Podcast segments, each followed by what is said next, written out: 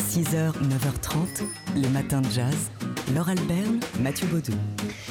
Hier, dans les lundis du Duc, nous évoquions le cinéaste Billy Wilder. Ouais, à l'occasion de l'anniversaire, de la sortie en salle de, de certains Lem Show, euh, 60 ans après le, le triomphe de, de ce film. Et avant l'ouverture aujourd'hui évidemment du, Festival de Cannes. On voulait mettre à l'honneur donc Billy Wilder, euh, ces temps de réflexion, Sunset Boulevard également hein, pour, pour le réalisateur, avec euh, notamment parmi les invités des lundis du Duc hier, euh, Julie Michaud, maître de conférence à l'université euh, de la Côte d'Opale, qui a publié il y a un an un livre consacré à Billy Wilder et la musique, et puis Emmanuel Burdeau, critique de cinéma Mediapart, qui vient tout juste de publier Gravité sur Billy Wilder chez Lux Éditions. Alors pourquoi Gravité, pourquoi ce titre euh, à son livre? Emmanuel Burdeau a débuté l'émission en nous expliquant euh, qu'en effet Gravité, ça pouvait être euh, bah, ce, qu'on dit souvent sur un cinéaste qui signe des comédies, que ça n'est pas que de la comédie, qu'il y a aussi de la gravité.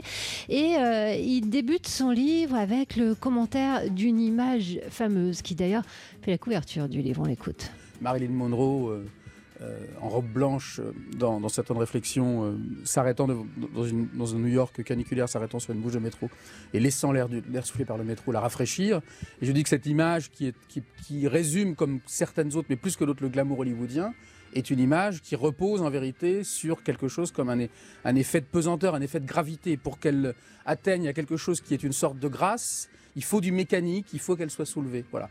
Et ce point de départ me permet de, je crois, me permet de retraverser les choses que vous avez évoquées tout à l'heure, c'est-à-dire la fameuse lourdeur ou vulgarité ou cynisme de Wilder, et me permet de montrer que cette vulgarité, ce cynisme et, et cette lourdeur ne sont pas des choses que l'on doit essayer d'écarter pour aller chercher un Wilder plus fin, mais qui, mais qui sont des choses qui sont présentes, effectivement, mais je dirais délibérément présentes, pour produire des choses. Voilà, un court extrait donc de ces lundis du Duc qui hier était consacré à Billy Wilder avec euh, le journaliste Emmanuel Burdeau qu'on entendait ici. Si son livre vous intéresse, il s'intitule Gravité sur Billy Wilder, vous le trouverez chez Lux Édition. Et si vous voulez en savoir davantage, nous vous renvoyons d'ores et déjà vers nos excellents podcasts. 6h, 9h30, les matins de jazz. Laure Alberne, Mathieu Baudou.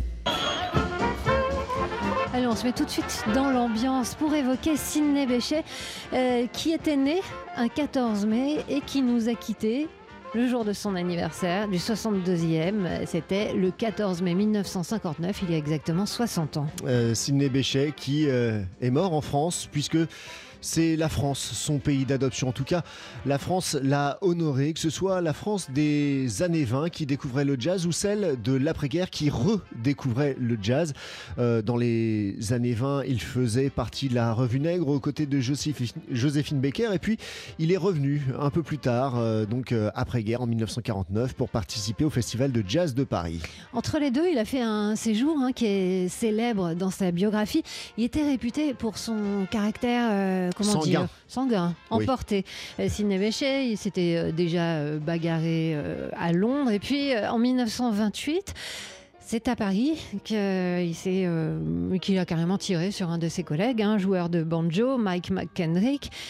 Le drame a été évité, le joueur de banjo n'est pas mort, mais enfin, pour cela, Sidney Bechet a fait de la prison. Il est resté pendant 11 mois à la prison de Fresnes. Et il a été expulsé de France. Bah oui. Mais il a pu revenir donc euh, quelques années plus tard pour ce festival de jazz euh, de Paris. Puis euh, ses prestations, vu le, le succès euh, de ses prestations, Sidney Bechet a Oui, pu revenir. hein.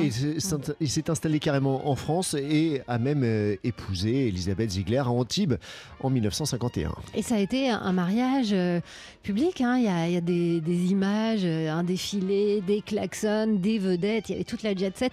Il faut rappeler à quel point Sidney Bechet était euh, un, un monument en France. Tout le monde avait un disque de Sidney Bechet. Tout le monde écoutait les oignons. Tout le monde chantait Petite fleur. Enfin, euh, euh, et ce, notamment aux côtés d'un autre monument du jazz en France qui était Claude Luther. Voilà. C'était un, c'était une, vedette de variété, c'était devenu une vedette de variété et nous on voudrait se rappeler à quel point c'était aussi un musicien de jazz, ce que parfois on a pu oublier avec Sidney. Et ces airs de, jazz signés Sidney qui sont dans dans l'oreille d'à peu près tout le monde. On en parlait tout à l'heure entre nous, euh, hors antenne. On se disait, tiens, je crois que le premier morceau de jazz que j'ai entendu quand j'étais enfant, c'était un morceau de Sidney Bah, Bechet. moi, je crois bien que c'est celui qu'on entend sous nos voix d'ailleurs. 6h, 9h30, les matins de jazz. Laure Alberne, Mathieu Baudou. Aujourd'hui, ce soir, s'ouvre donc le 72e Festival de Cannes.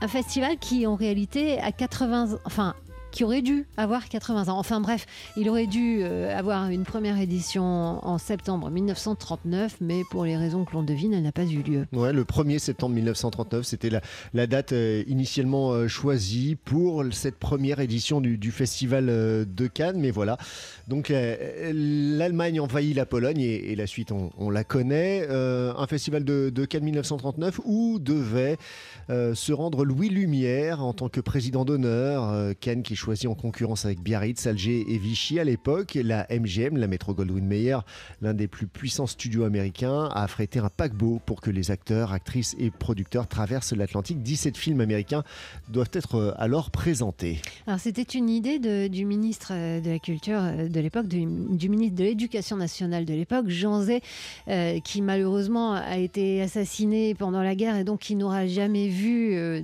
naître ce, projet qui était un projet de, de contre-pouvoir hein, finalement de- de- d'importer la culture américaine en France. Alors cette édition de 1939, certes, n'a pas eu lieu. Le premier festival de Cannes date de 1946, mais il va renaître, ou plutôt il va naître, enfin il va exister, non pas à Cannes, mais à Orléans. euh, Ah ouais. Et ce sera non pas euh, en Ah. septembre, mais en novembre. Enfin bref, ce sera le premier festival de Cannes d'Orléans. C'est ça, 80 ans après l'annulation, donc, euh, et on va avoir euh, euh, 25 films sur les 30 films qui avaient été sélectionnés pour l'édition de 1939. 25 films donc retrouvés et projetés du 12 au 17 novembre prochain à Orléans, la ville de Jean Zay. Voilà, on vous en reparlera bien sûr, mais on pourra voir, euh, c'était quand même une édition fabuleuse hein, qui aurait dû être prévue. On pourra voir Elle et lui de Léo Macaré, Mr. Smith au Sénat de Frank Capra ou encore Le Magicien d'Oz de Victor Fleming. 6h, 9h30, les matins de jazz. Laure Alberne, Mathieu Baudou. On a donc appris hier la disparition de la chanteuse et actrice américaine Doris Day à l'âge de 97 ans. Alors Doris Day, pour nous, bien sûr, c'est l'inoubliable interprète de L'homme qui en savait trop. Ouais, ouais, le film d'Alfred Hitchcock euh, dans, laquelle elle- dans lequel elle, elle chantait le fameux Que sera sera, euh, qui a d'ailleurs un, un rôle clé, hein, cette chanson dans, l'intrigue du film et dans le, dénouement du film, Marianne Kapeloff, de son, vrai nom, Doris Day, donc, qui se découvre une vocation pour le chant, en fait, euh, à l'origine, sur un lit d'hôpital suite à un accident de voiture alors qu'elle est adolescente. Elle écoute Ella Fitzgerald, elle chante euh, dans sa chambre avec Ella Fitzgerald et, euh, et devient une vraie chanteuse, euh, si bien qu'à l'âge de 16 ans, elle part en, tournée comme chanteuse de big band, comme Canary, comme on disait à l'époque, avec Bob Crosby, qui, n'était autre que le frère de Bing Crosby. C'est donc comme ça qu'elle a commencé sa carrière en tant que chanteuse. Et sa carrière de chanteuse culmine alors en 1938 avec le titre Sentimental Journey. C'est, non, ça c'est en 1945, euh, donc qu'elle, qu'elle chante euh, Sentimental Journey. Et puis ensuite, ça lui ouvre les portes bah, des comédies musicales, euh, notamment avec Romance à Rio de Michael Curtis. En tout, une quarantaine de films dans les années 50 et 60, avec notamment Confidence sur l'oreiller en 1959 aux côtés de Cary Grant et Rock Hudson. Elle a même chanté avec Frank Sinatra. Et puis elle a signé quelques albums de jazz, dont euh, ce duo duets avec le chef d'orchestre André Prévin. Voici Close Your Eyes. Close your eyes. Rest your head on my shoulder and sleep. Close your eyes. And I will close mine. Close your eyes. Let's pretend that we're both counting sheep. Close your eyes. Oh, this is divine. Music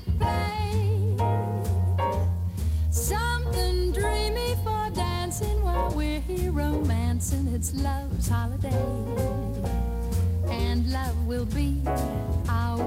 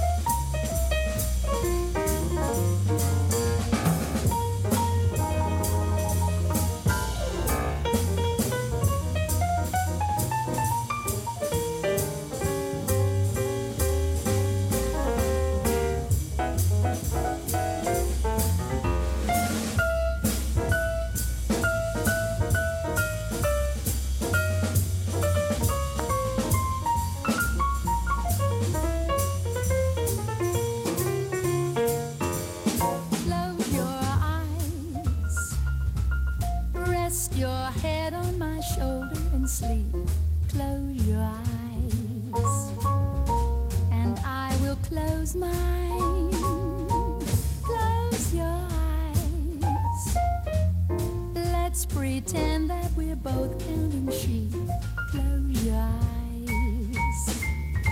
Oh, this is divine. Music play. Something dreamy for dancing while we're here romancing. It's love's holiday. And love will be our guide. Close your eyes. When you open dear, I'll be here by your side. Close your eyes. Doris Day ici donc avec André Prévin au piano, Ed Mitchell à la contrebasse et Frank Cap à la batterie, un extrait d'un album qui s'intitule Duet qui est sorti en 1962 et dans lequel on peut apprécier ce très charmant, très euh, envoûtant vibrato. Donc oui, Doris Day, ça n'était pas Kessera, Kessera. 6h, 9h30, les matins de jazz. Laure Alberne, Mathieu Baudou. Aujourd'hui débute euh, au musée du jeu de paume un festival de cinéma où on va aller, à défaut d'aller au festival de Cannes. Oui, ça sort un peu des sentiers battus par le Festival de Cannes. hein. Ce, ce festival Super au musée du jeu de paume sur deux semaines, euh, dix films euh, qui, pour un festival qui s'intitule De la cage au cadre avec euh, bah, des films euh, par des artistes euh, militants euh, qui nous présentent des personnages enfermés dans un carcan social et artistique et qui vont tenter d'en sortir. On citera des films d'Agnès Varda, de Jean-Luc Godard, d'Alain Resnais, de Clouseau, euh, entre autres, et, et, et, et de, de Klein, de William Klein. Euh, en l'occurrence, le film de ce soir d'ouverture, c'est un film de William Klein. Un ovni, totalement. Ça s'appelle Freedom. Il y a Delphine Seyrig au générique. Il y a aussi Serge Gainsbourg. On écoute un très court extrait. Me, baby. yeah. Harlem. Harlem is more than a slum. It's more than a ghetto. It's a drama, a human drama. But that too is part of fabulous swing in New York. voilà. Si, ça, si vous avez l'impression que j'ai fait un collage, un montage, euh, ben non, c'est effectivement un extrait de ce film de William Klein. Alors il faut imaginer un super-héros avec des super biscottos. Mr. aux Freedom. couleurs- voilà, mis aux couleurs américaines, qui euh, prône bah, les, les valeurs de liberté des années 70, hein, la liberté de faire euh, dans, dans plein de choses. Là, vous l'imaginez sur scène, haranguant la foule et évoquant Harlem, le quartier de la liberté et du swing. Il y a euh, Serge Gainsbourg qui est au piano euh, juste avant, il y a Delphine Seyrig qui est en maillot de bain derrière. Enfin bon, c'est complètement fou. Un collage, vous l'avez dit, on est Un en plein dans la contre-culture des, des années 60 et, et 70. C'est un peu l'esprit hein, Ça va donner le ton de, de ce festival. de ce festival intitulé donc De la cage au cadre. Ça débute aujourd'hui, c'est jusqu'au 1er juin au musée du jeu de paume. Les matins de jazz.